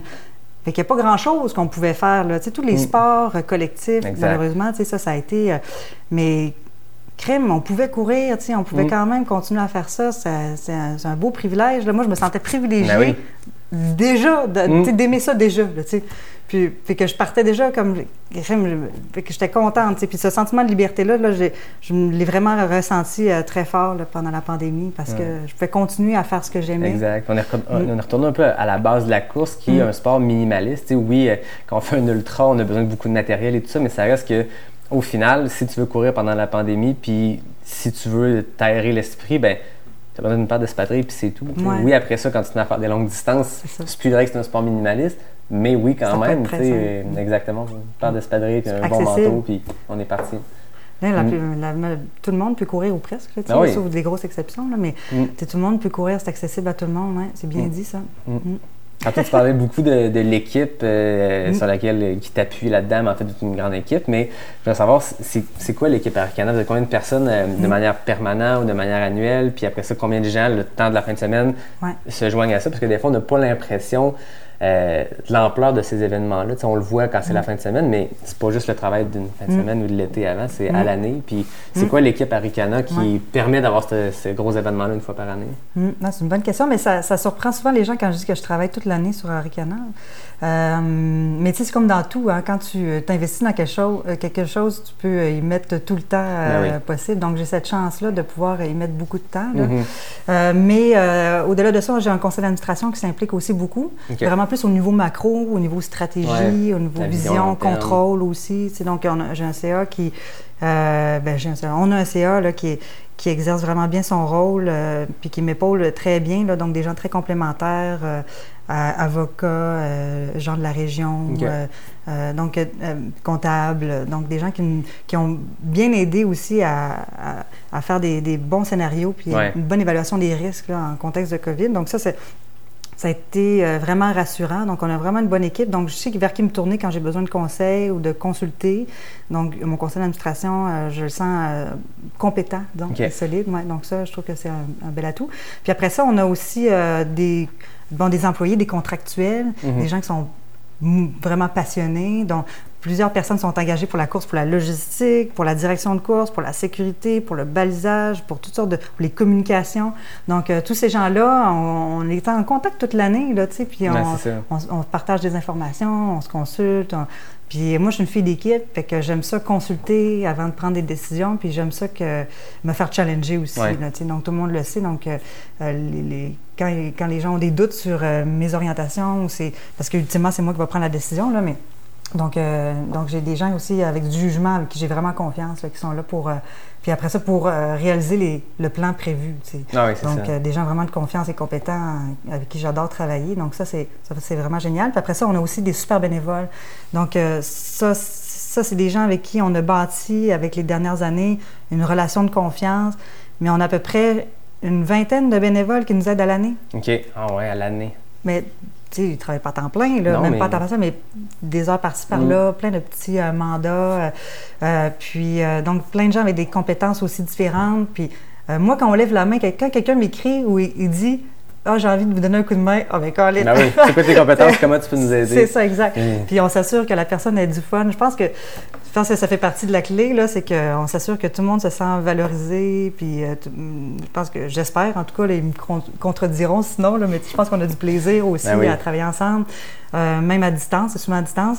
Puis après ça, ben, à, à temps partiel, à l'année, on engage aussi une fille qui s'appelle Erika Potvin, qui, elle, est là depuis les débuts, Ok. en passant. Donc, Erika, qui est dans Charlevoix, qui est euh, mon bras droit, si on veut, c'est la coordonnatrice. Donc, euh, et on espère qu'un jour, on puisse euh, consolider son poste pour que ça devienne un poste à temps plein, mais à suivre là, selon Ah oui. l'évolution de tout ça. Mais, donc, euh, tout ça compose l'équipe intérieure, interne de Aricana. Puis, pendant la- le confinement, ben, pendant le confinement, pendant le, le COVID, la pandémie, euh, on a été aussi, aussi beaucoup en contact avec les autres organisations. Ouais. Et beaucoup plus qu'avant. On s'est toujours euh, parlé, là, Mhm. mais de là à se coordonner, puis à créer vraiment des groupes de discussion, non, pas avant la C'est pandémie. intéressant, c'est le fun, cette collaboration-là. Ouais. Donc, euh, tout le monde a ressenti le besoin à un moment donné de, de partager un peu ce qu'il vivait, puis de- se sentir comme pas seul dans sa bulle. là. Donc, euh, il y a des, des groupes qui se sont créés, un groupe avec euh, des courses sur route. Puis ça, on en a parlé un petit peu dans les médias, vous l'avez peut-être vu passer, Ouais. là, là où on a voulu euh, se pencher sur les mesures sanitaires à mettre en place. On, a- on avait intégré des personnes du milieu de la santé pour nous conseiller, nous, nous dire ça a-tu de l'allure, ce qu'on veut faire, ou bien Ouais. c'est vraiment risqué. Donc ça, ça nous a permis d'échanger aussi beaucoup sur nos, sur nos émotions. Ben oui, c'est une belle collaboration parce que je suppose que chaque petite organisation est allée consulter quelqu'un, un expert en santé sanitaire Ouais. et tout ça, mais pourquoi le faire chacun individuellement en petites cellules quand on peut faire une discussion globale puis de Ouais. bénéficier un peu de l'expertise de Ah, tout le ouais. monde? Ça a été bénéfique de se parler souvent, sais, puis de se dire, coudon, mon feeling est-tu bon? Euh, euh, toi, c'est quoi que tu as su comme information par rapport à ça? Parce que l'autre chose aussi, c'est que, à un moment c'était comme pas clair, là, tu sais, qu'est-ce qu'on avait le droit de faire ou pas faire, puis ça allait être quoi les orientations euh, des autorités. euh, donc, euh, il y en a qui ont des informations, des fois, par la bande un peu informelle. Bon, ben, tu sais, fait qu'il y a beaucoup de jeux de corridors, de couloirs, tu sais. Puis moi, j'ai déjà travaillé en politique, fait que, je, fait que ouais. je la connais un peu, la game, tu sais, de... Il faut que tu jases beaucoup pour Ah aller chercher, hop, une petite brief d'information, puis là, tu vas challenger quelqu'un d'autre avec cette information-là pour aller en chercher un peu plus. Puis là, finalement, tu te dis, OK, là, tu- là que tu bâtis un peu comme ton opinion puis ta vue d'ensemble par rapport à ce qui se passe. Là. Fait qu'il y a eu ça, puis les courses de trail, à un moment donné, on s'est dit, euh, ben, on a quand même une réalité qui est à part des courses sur route, là. Ouais. Parce que dans les autres communautés, avec les marathons et tout ça, les autres, c'était. C'était beaucoup plus difficile de concevoir, de pouvoir tenir leur événement, puis les enjeux étaient vraiment différents.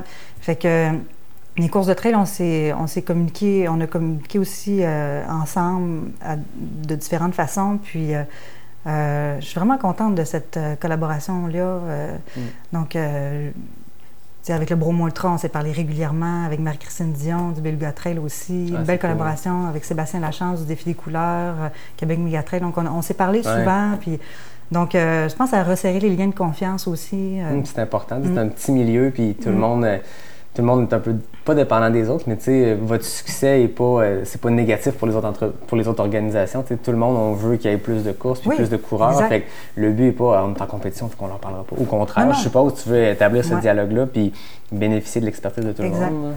Ben oui, c'est ça, dans le fond, il y a- tu touches quelque chose. euh, on n'est on est pas vraiment en compétition, tu sais. euh, pas vraiment parce que, euh, comme tu dis, euh, le- le- le- tu sais, chaque course est différente aussi. Mm. Chaque course a son identité. Ouais. Puis c'est pas vrai qu'un coureur va juste faire la même course à chaque année. Il faut qu'il y ait une variété de courses pour maintenir l'intérêt, maintenir la passion. Euh, tu vas- un coureur va faire Arcana une année, il va vouloir faire une autre course l'autre année, puis c'est correct. Puis, puis, puis la roue tourne, puis il va y avoir de plus en plus de coureurs. Puis ensemble, on contribue à développer la, la communauté. Puis, Exact. fait que c'est. Puis si tout le monde tire par le haut, c'est bon pour. Ben, le- c'est ça. Fait que- Puis c'est le fun de voir cette collaboration-là. Je me rappelle de Blaise Dubois quand il parlait de est-ce qu'on reporte euh, la trail de la clinique du coureur ou est-ce qu'on la- l'annule? Puis Mm. il était sorti, je sais pas si c'était un article où, où j'avais lu ça, mais il disait je veux pas le reporter cet automne parce que le calendrier au Québec, les courses, ça s'enligne assez rapidement. Puis il dit tu sais, moi si je mets ma- mon événement Mm.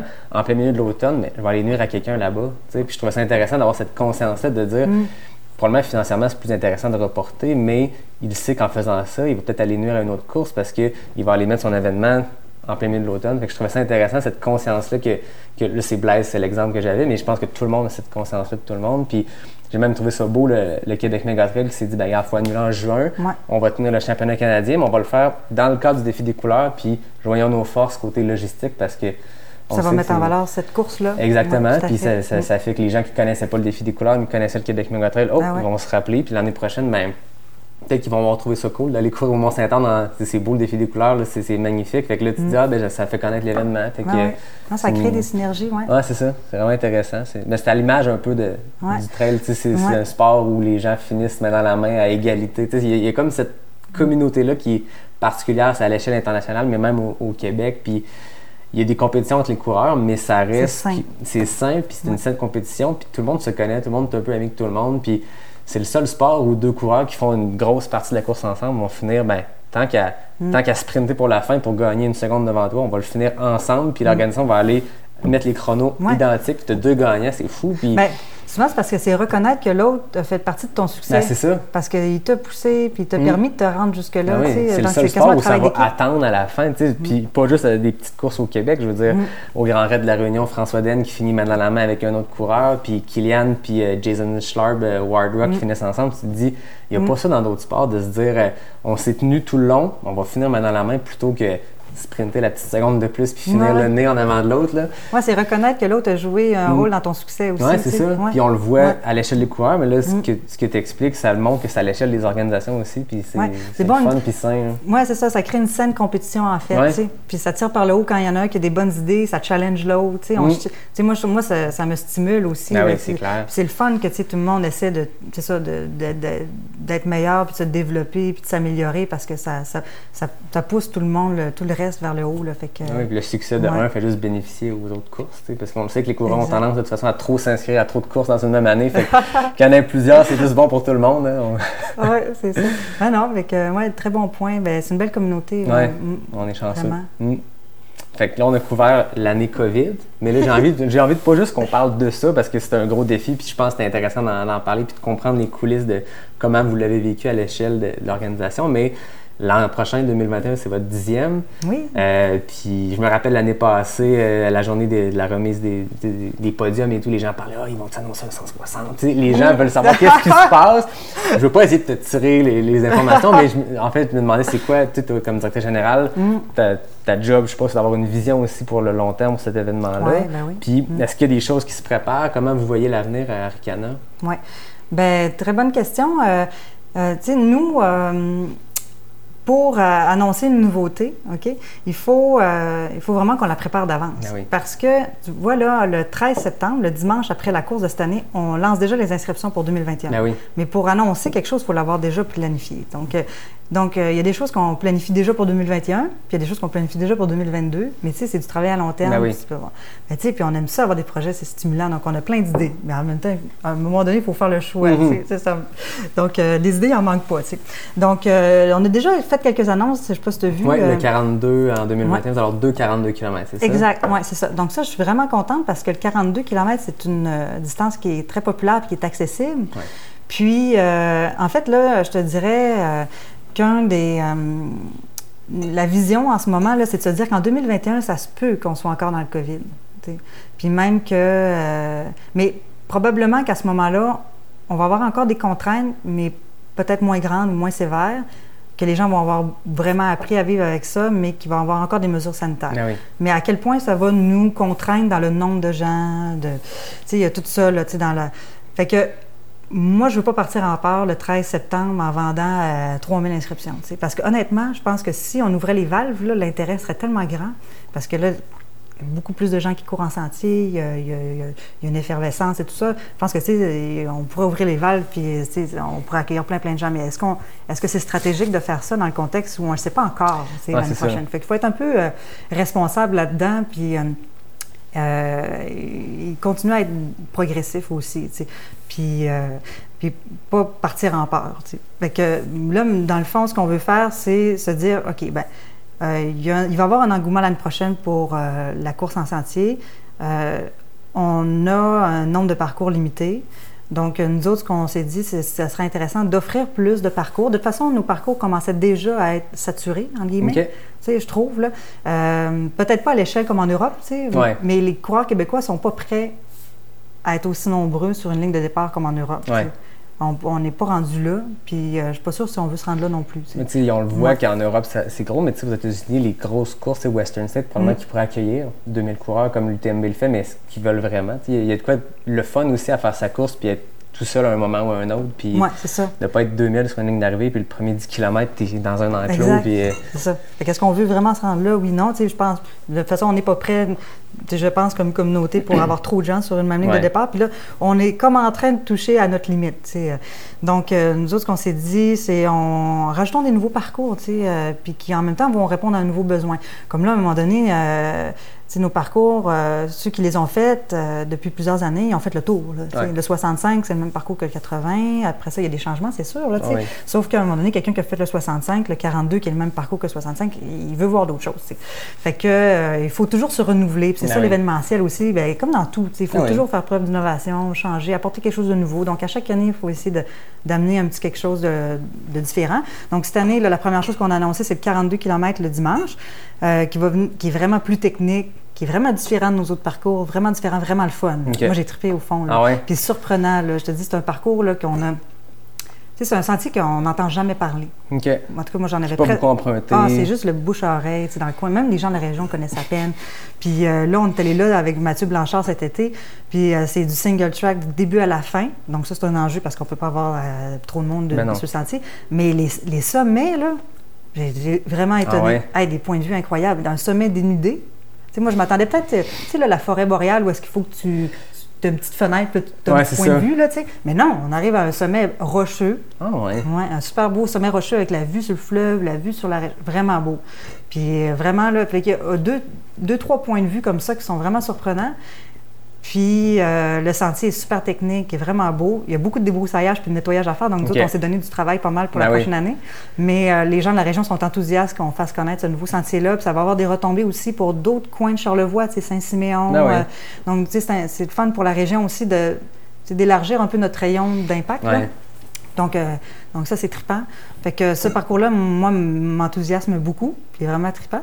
Puis, euh, puis il va permettre de répondre même à des nouveaux besoins. Mais ça va être un parcours pour expérimenter. Puis ça va peut-être comme, commencer à nous permettre d'offrir des, des combos, tu sais, comme Ouais. tu sais, tu sais, des, des courses sur deux jours. Ouais, les courses à étapes, Ouais. comme le Transvallée et ça. tout.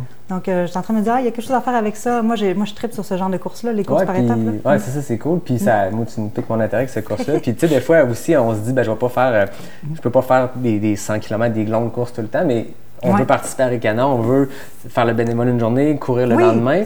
Mais si quelqu'un s'enligne pour Bromont 160, puis il se dit, moi, 125, euh, cinq semaines avant, c'est beaucoup trop, ben là, c'est le fun d'aller faire son affûtage, puis d'aller Mm. Ouais. faire une dernière longue sortie, mais de la faire dans un cadre de course, c'est le fun aussi. là. C'est pas Ouais, pareil que si tu pars pousses plus, ben, tu pousses plus, c'est Tu pousses sûr. plus, puis Ouais. tu fais ton dernier affûtage sur un nouveau sentier, tu découvres quelque chose, et que c'est intéressant. ça. Ouais, ça devient une optique que des gens qui pensaient pas à l'Arcana cette année- ben, 2021 à cause qu'ils ont un, o- un- un objectif euh, X Mm. plus tard, ben là, on va aller faire de l'affûtage dans un nouveau sentier technique, c'est intéressant. Mm. Ah, ben, c'est cool. Donc, c'est ça. Donc, ça fait partie des choses à venir, mais il y en a d'autres projets. On a toujours plein de projets. Ah, c'est cool. Ben, j'en doute pas. c'est on s'amuse. Mais sais qu'on est passionné, euh, on explore, on regarde ce que les autres font, on s'inspire aussi de ce qui se passe ailleurs dans le monde. Mhm. Ben oui. Euh, puis en faisant partie de l'Ultra Trail World Tour, là, euh, c'est vraiment trippant, ça, cette communauté-là. On a parlé de la communauté québécoise, Ben oui. mais même la communauté internationale, c'est un petit monde pareil. Ben oui. Puis en faisant partie de ce circuit-là, euh, moi, ça- moi, je trouve vraiment, là, je trouve ça le fun. là. On a la chance, l'opportunité de rencontrer d'autres directeurs de course, d'être en contact avec eux. Il y a beaucoup de dialogue entre les organisations euh, de, Ben, du tour? Ben, de plus en plus. OK. Oui, donc euh, il y a des, des comités de travail, euh, puis on, donc puis quand je participe à d'autres événements de course de l'Ultra Trail World Tour, nécessairement on rentre en contact. on- Ben, c'est ça, on- même toi, je l'imagine, quand tu fais une course haute, tu dois avoir ton regard d'organisatrice d'événements, en plus de Ben je oui. fais ma course, je veux bien performer, mais tu regardes autour, qu'est-ce Ben qui oui, se passe. Je prends des photos. T'es inspiré. ben, c'est ça, ben oui, on de des s'inspire les uns des les points de vue, toi, tu prends des photos du ravito. Ah, ça- ils sont bien organisés. Oui, d'ailleurs, vraiment, les autres Ah, courses de cool. Trail World Tour, il y en a qui sont rendus loin. Tu puis il y a sais, de tous les niveaux. Il y a des courses comme Aricana ou des courses euh, qui sont plus, des plus petites organisations, puis tu as des UTMB, des, des grosses patentes. Là. Exact, oui. Donc, il y a- y a différents niveaux de course. Mm. Ouais, là. c'est ça. Ouais. Mais on n'est pas tous rendus au, même niveau partout dans le monde. hein. Il y en a qui ça fait 20. tu sais, là, En Europe, ça fait, long- ça fait Ah ouais, beaucoup plus longtemps. c'est plus populaire aussi. Tu sais, je veux dire, quand tu peux avoir 4000 personnes dans un événement, puis euh, tu sais, le, le, le La skyrunning densité. est super populaire là-bas aussi. Les plus petites distances, puis euh, Mm. ils ont plus d'expérience, Mm. c'est bon. Ça permet de Mais- fider les autres Mm. aussi. là. Mais tu vois, l'année prochaine, moi, une de mes inquiétudes, c'est de me dire est-ce que l'année prochaine, on va pouvoir avoir des internationaux à Aricana Tu sais, dans les Ouais. mesures COVID, là, tu sais, ça se pourrait qu'on soit obligé encore de faire ça beaucoup plus avec des Québécois ou que les internationaux soient plus frileux de venir. ou- Mhm. Tu sais, ça, ça fait partie de l'équation. Tu sais, Est-ce que, je, est-ce que je peux compter sur les, les participants de l'international Ouais. l'année prochaine? Pas sûr. C'est les règles de chaque pays aussi qui, qui Mm. viennent euh, contrevenir à Exact. ça. En ce moment, on peut pas aller aux États-Unis, mais on pourrait aller faire une course en Europe. Est-ce qu'on veut se jeter là-dedans? C'est une autre histoire, mais Mm. il- puis ça avance euh, au jour le jour, puis des fois, les, les- les mesures changent, puis les lois changent. là. Là, nous autres, ça va bien au Québec, mais du jour au lendemain, ça peut changer. Moi, je me prépare à tout. hein. Non, non, c'est ça. Nous autres, on s'est dit que même jusqu'à la veille de l'événement, ça, on ne sait jamais ce qui peut arriver. Une Mm. recrudescence. Même hier, je pense qu'il y avait une nouvelle euh, qui disait qu'il y avait comme un boom, euh, un petit boom là, sais, du COVID. Là. Puis quand je regarde des fois ce qui se passe à l'international aussi en France, euh, ça peut changer du jour au lendemain. Donc, on Ah se oui, à tout. en France, il y avait plein de courses qui, qui, Mm. qui allaient avoir lieu, puis là, finalement, deuxième vague part, d'autres annulations. Ça. Que Donc, euh, il ne faut rien. euh, on avance Il y a à tâtons, puis on sait pas trop. c'est ça, il n'y a rien de sûr tant que l'événement ne sera pas fini. Non, non, c'est ça. Mais ça s'en Mm. vient. En même temps, là, le Ah oui. délai se raccourcit, donc les chances, ça, Ah non, ça- augmente. Alors, on est à, là, on est à deux donc, semaines. Donc, je ne veux pas insécuriser les coureurs, mais en même temps, c'est ça. Il faut être conscient que sais, Tant que c'est pas fait, c'est pas Ah, ça fait. partie de la game. Avant de terminer, moi, j'ai, j'ai- quand je faisais ma petite recherche pour Ouais. me préparer, je connaissais Marlène, l'organisatrice, la directrice générale, mais j'ai comme découvert Marlène, la coureuse. Puis, non, mais c'est un palmarès quand même intéressant. Je ne vais pas le faire au complet, mais je tiens à mentionner beaucoup de premières places, c'est l'UTHC 80, mais troisième place, Monument Valley en 2015, deuxième place au Sky Marathon, le Hôtel du Mont-Albert. Euh, vraiment impressionnant comme, euh, comme palmarès. Tantôt, je parlais avec Guy- ben, tantôt, euh, le premier épisode, je parlais avec Guillaume qui avait gagné la Trail Coureur des Bois. Mais finalement, toi aussi, tu as eu du succès à Trail Coureur des Bois l'année passée. Fait que, euh, en fait, j'ai envie de parler à Marlène, la coureuse. L'Ultra Trail euh, Cape Town, ça devait être un trip euh, exceptionnel, aller en Afrique du Sud, puis de courir, puis tu as quand même fait un top 10. C'est euh, impressionnant. Ah, ben t'es fin, mais c'est gentil. Mais euh, écoute, moi, je pense pas que je suis dans les, les grandes athlètes. J'ai de la chance parce que. Ben, au nombre de podiums que je vois là, tu peux le prendre. Puis je pense que tu as eu beaucoup de succès quand même, c'est impressionnant. Ben, je suis une fille passionnée, tu sais. euh, Puis comme je le dis souvent, euh, ce qui est drôle, c'est que pourtant, moi, je pense que je suis pas nécessairement plus en forme que bien des autres femmes qui courent en sentier euh, ou d'autres femmes qui courent, tu sais. Sauf que, euh, sauf que j'ai un mental qui est quand même assez fort, puis les fils se touchent quand je suis sur une course. euh. Donc, j'ai tendance à peut-être pousser la machine un peu trop fort. Donc, euh, je suis pas un exemple à nécessairement à suivre à ce niveau-là tout le temps, mais j'aime ça me donner à mon maximum, là. Puis quand je suis dedans, je suis dedans. Puis c'est rare que ça casse. En fait, je pense que ça a rarement cassé. Donc, Ah je joue avec ma limite. T'as-tu un, tu DNF à ton actif ou quand, toi, quand tu prends une ligne de départ, c'est on se rend à la fin no matter what? Ben, je me suis blessée une fois OK. là, au trait de la Guinness du coureur. Là, c'était impossible d'avancer. Là, j'avais une fracture de, Ah, du ouais. pied. Mais sinon, ça remonte à quand j'ai commencé à courir euh, des marathons en 2008. Là, j'avais fait un, un abandon. J'avais une blessure là encore. Mais sinon, non, pour l'instant, j'ai jamais cassé. Donc, euh, mais là, Mental d'acier. touche du Ah, tu une table en mais, mais je joue beaucoup avec ma limite, puis des fois, je me demande comment ça, j'ai pas cassé, là. Parce que je joue avec cette limite-là, mais c'est pas tout le monde qui est à l'aise de jouer avec cette limite-là, qui est pas le fun, en fait, tu sais. Des fois, je me dis, mais pourquoi je On fais va ça? te creuser dans le quoi de profond. Ah puis, oui, euh, je me dis, mais pourquoi je me fais mal de même, là, je comprends. mais tu sais, c'est l'envie de, de pousser puis de me donner au maximum. Puis en même temps, j'aime ça, tu sais, quand j'ai le sentiment de satisfaction d'avoir donné mon maximum. Là, puis je me dis, peut-être qu'en vieillissant, ça va s'atténuer, ça, tu sais. Euh, Non, puis c'est dur à expliquer pour des gens de l'extérieur d'aller puiser dans, dans ces ressources-là, puis à, à tous les niveaux, tu sais, euh, que ce soit une course que tu termines première ou juste quelqu'un qui ça lui prend 30 heures à compléter un, un 100 km, peu importe, tu sais, chacun qui fait un ultra, chaque coureur, chaque coureuse va profond, va creuser loin, Ouais. puis c'est dur à expliquer pour des gens de l'extérieur qui, qui regardent ça de loin ou des coureurs de route qui font pourquoi vous faites ça? Ouais. Mais je pense qu'il faut le vivre, il faut commencer à le faire, puis là, toucher un peu cette limite-là sur une distance plus courte, puis se dire, ben, je peux faire plus. Puis on va voir jusqu'où l'élastique, je peux l'étirer, puis... Moi, j'aime pas ça arriver à une course puis avoir le sentiment que j'ai pas donné mon maximum. Ouais. C'est, en fait, c'est, contre ça que je lutte. C'est pas tant que j'ai envie de faire une super euh, bonne performance puis d'être sur un podium. C'est pas ça qui m'allume. C'est vraiment avoir envie d'avoir donné tout ce que j'avais puis que j'aurais pas pu faire mieux. La motivation est plus Mais ça, c'est dans ma vie aussi, de manière générale. Je pense que c'est tout le temps comme ça Ouais. aussi. Ben, je te sens passionné de, de- de la, autant de la direction générale de, de Ricana, puis de, en tant que coureuse devant une course, mais de Ouais. tout donner, puis... euh, je veux, je veux pas avoir de regrets, d'avoir le coin rond, puis de pas avoir, tu sais, tout ce que j'essaie, tout ce que, tout ce que je contrôle, tu sais, je, je veux le faire du mieux que je peux. Ouais. Pas, je veux pas être la meilleure, je veux faire le mieux que je peux. Mm. C'est ça. Si Mais dans la course, c'est ça, ça se traduit par Ah euh, des fois, ça, je vais trop loin. si ce mieux-là est un podium, tant mieux, mais tu- je, je comprends Ouais. que c'est pas le- le- le- l'objectif Ouais. principal, c'est de faire la course, puis de tout donner, Mm. puis... euh, Mais là, je te dirais que ces temps-ci, euh, je m'entraîne beaucoup moins. tantôt, on parlait de la passion, profession, puis j'avais peur que la profession étouffe un peu la que tu passion. le sens? Non, mais ça l'a pas étouffé la passion, en tout cas. Ça, c'est sûr. Je je suis encore autant passionnée qu'avant, puis autant motivée de courir. Euh, mais c'est sûr que, c'est un emploi qui est prenant, là, vraiment. Puis en même temps, en même temps, je me donne beaucoup là-dedans aussi parce que je suis passionnée aussi de mon travail, mais des fois, je me dis, c'est sûr que si j'avais une job pas mal plus straight, routinière, j'aurais beaucoup plus d'occasions de m'entraîner. Ouais.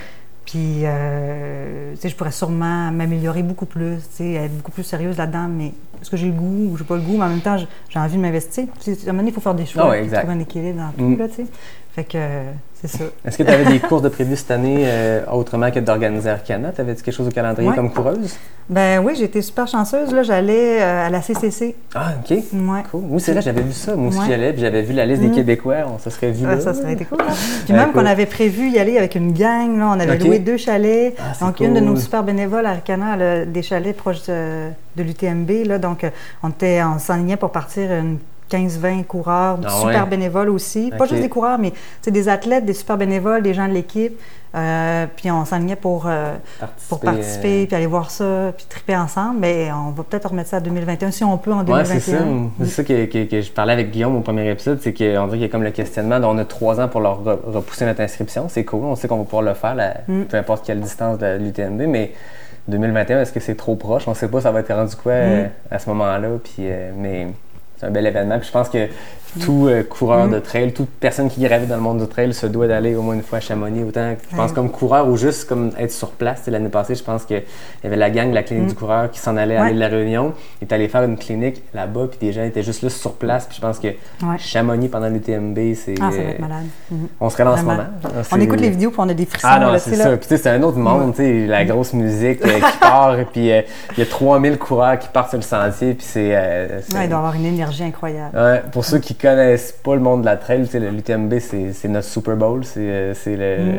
le Saint Graal de tout ça. mais, euh, ouais, non. Ah, c'est clair. Ben non, j'avais vraiment hâte de participer, mais c'est pas grave, c'est parti remise, puis on va être patient. hein, Ah exactement. On a toute notre vie pour courir. hein. Ça, Voilà. je le dis souvent. Je dis, bon, j'ai peut-être moins le temps dans les prochaines semaines. Cette année, cette année c'est peut-être une moins bonne année, mais j'ai 36 ans, puis je vais peut-être courir jusqu'à 76 Ben, ans. Il me reste 40 ans pour courir. Le temps en masse, puis après on se met une pression de Ah, j'ai une blessure cette année, ça gâche ma saison. Ouais, mais on a le temps. Puis, je pense qu'en Europe, encore plus qu'ici, tu regardes les, les- sur les lignes de départ, puis les moyennes d'âge sont vraiment élevées. Sais, Mm-hmm. En endurance, en course d'endurance, tu vois les, les moyennes d'âge, des fois à 55, 60, 65 ans de moyenne d'âge. Ça veut dire qu'il y a des Ah coureurs oui. qui complètent l'UTMB en, dans le temps limite d'une cinquantaine d'heures. Ah mais c'est impressionnant. sais, c'est impressionnant à cet âge-là de, Mm. dire on peut partir faire 170 km autour du Mont Blanc à 70 ans, c'est inspirant, puis quasiment encore plus que les performances des élites de 25 ans. Tu te dis, moi, c'est ça que je vise. là, je- moi, je peux pas faire ce que les gars de 25 ans, je peux pas faire ce que Poukapel Mais fait, que- mais Ouais. le monsieur de 70 ans qui complète l'UTMB dans les temps, Ouais. c'est un bel objectif de vie.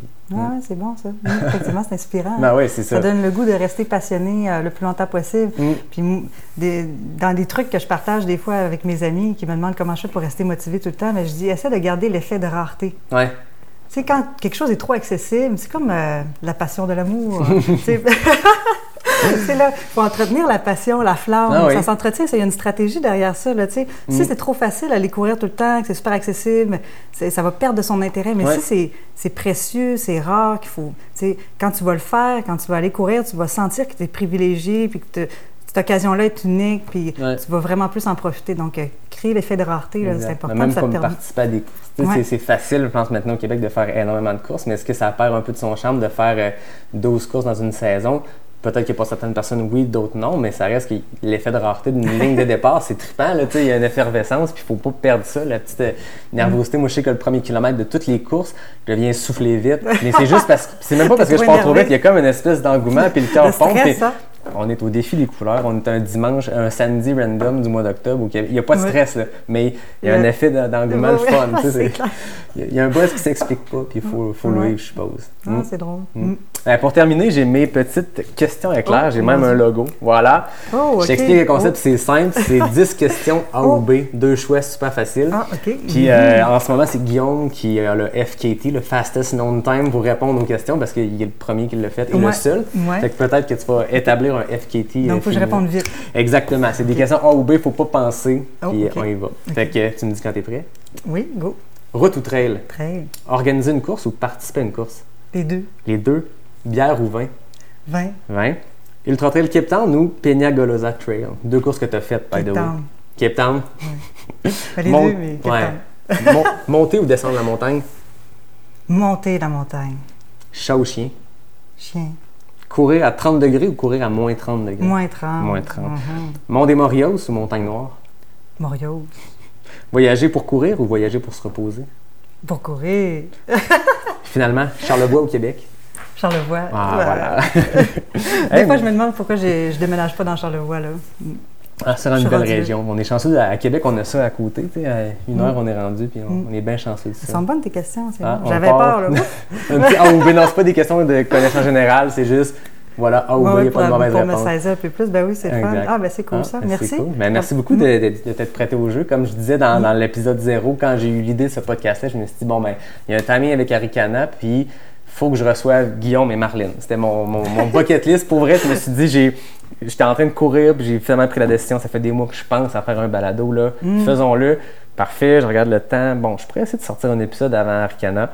Puis tant qu'à faire ça, ben, je pourrais avoir la directrice générale et le champion en titre. Fait que là, Très bonne idée, c'est ben ouais. chose faite. J'ai hâte d'entendre l'entrevue avec Guillaume. Ah, c'est super intéressant. Ouais, on Puis, l'avait eu avec Portrait de loup. Là, exact, c'est ce qu'il me euh, disait. Ah, c'est quelqu'un ouais, que j'apprécie beaucoup de connaître depuis Mm. un an. là, Ouais. tu sais, avant euh, avant l'année dernière, je ne connaissais pas Guillaume. Qui a une approche Mm. du sport, une philosophie derrière sa, Mm, course qui.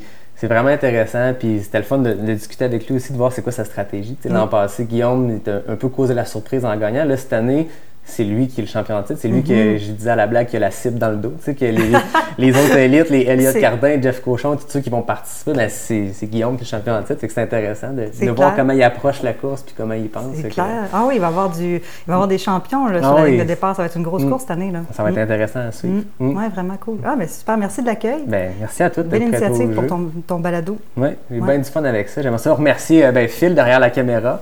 Je l'avais dit, hein, tu sais, euh, on- je pense pas le filmer chaque épisode, puis je pense pas faire ça en face à face. Des fois, on va être obligé de le faire à distance, mais pour lancer les, les hostilités, je voulais faire ça en vrai, avec une caméra. Bon, bonne idée. J'aimerais remercier aussi David Hébert qui a tout fait la signature visuelle euh, de- de- du podcast. J'aimerais remercier Fred Desroches qui m'a aidé avec euh, le thème musical. Et j'aimerais te remercier toi qui t'es prêté au jeu de venir euh, jaser de trail pendant une heure, une heure ou une heure et quart. Là, je sais Ah, pas ça a duré combien de temps, mais je pense qu'on a parlé beaucoup. Mais... Pour vrai? Ouf, Ouais. oh, mon Dieu. ben, C'était juste du plaisir. On fait ça quand tu veux. Euh, Sans parfait. caméra. Ah, c'est ça, avec euh, juste un- autour d'un café. Ça va me faire plaisir. Ouais, j'adore parler de course en sentier, comme Ah tu peux le voir. Exact. On est une communauté de passionnés, puis je pense que c'est ça qui va être facile pour moi avec ce podcast-là, c'est que je lance des perches, puis tout le monde a, a le Mm. goût de On a participer. plein de choses à dire. S'asseoir puis jaser, puis pas, euh, pas se mettre de pression. On jase autour d'un croissant puis d'un café, puis euh, c'est tout. Très bonne idée. C'était ce deuxième épisode de Pas sorti du bois. On se revoit très bientôt pour un troisième épisode. Euh, J'ai déjà euh, le nom de la personne qui va être avec moi pour ce troisième épisode-là, mais pour le l'instant, je le secret. dis pas. Je Ah. garde ça secret. Merci. Merci. Bye.